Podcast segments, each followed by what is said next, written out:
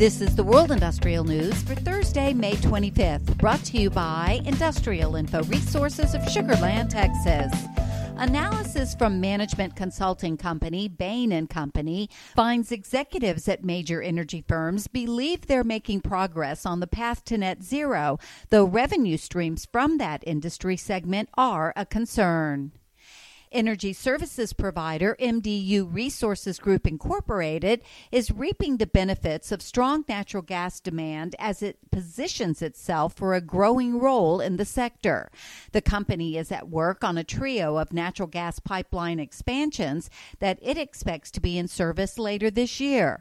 Industrial Info is tracking more than $1.5 billion worth of active projects from MDU, more than 1 billion of which already has entered their engineering phase.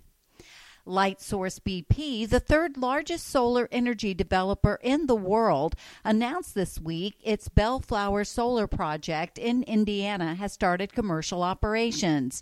Industrial Info is tracking more than 20 U.S. solar projects from the company with a total investment value of $4.3 billion. Renewable energy company Savion Energy LLC has moved a step closer toward establishing a solar power facility at the site of a closed Kentucky coal mine. Toyota Motor Corporation has signed a power purchase agreement for 100 megawatts of power from the planned facility. Industrial Info is tracking $970 million worth of Savion projects and $8.5 billion worth of active solar projects in Kentucky. And worldwide investments in clean energy this year are expected to continue outstripping investments in fossil fuels, extending a trend that has been evident since 2016 but has grown sharply in recent years, according to a new report from the International Energy Agency.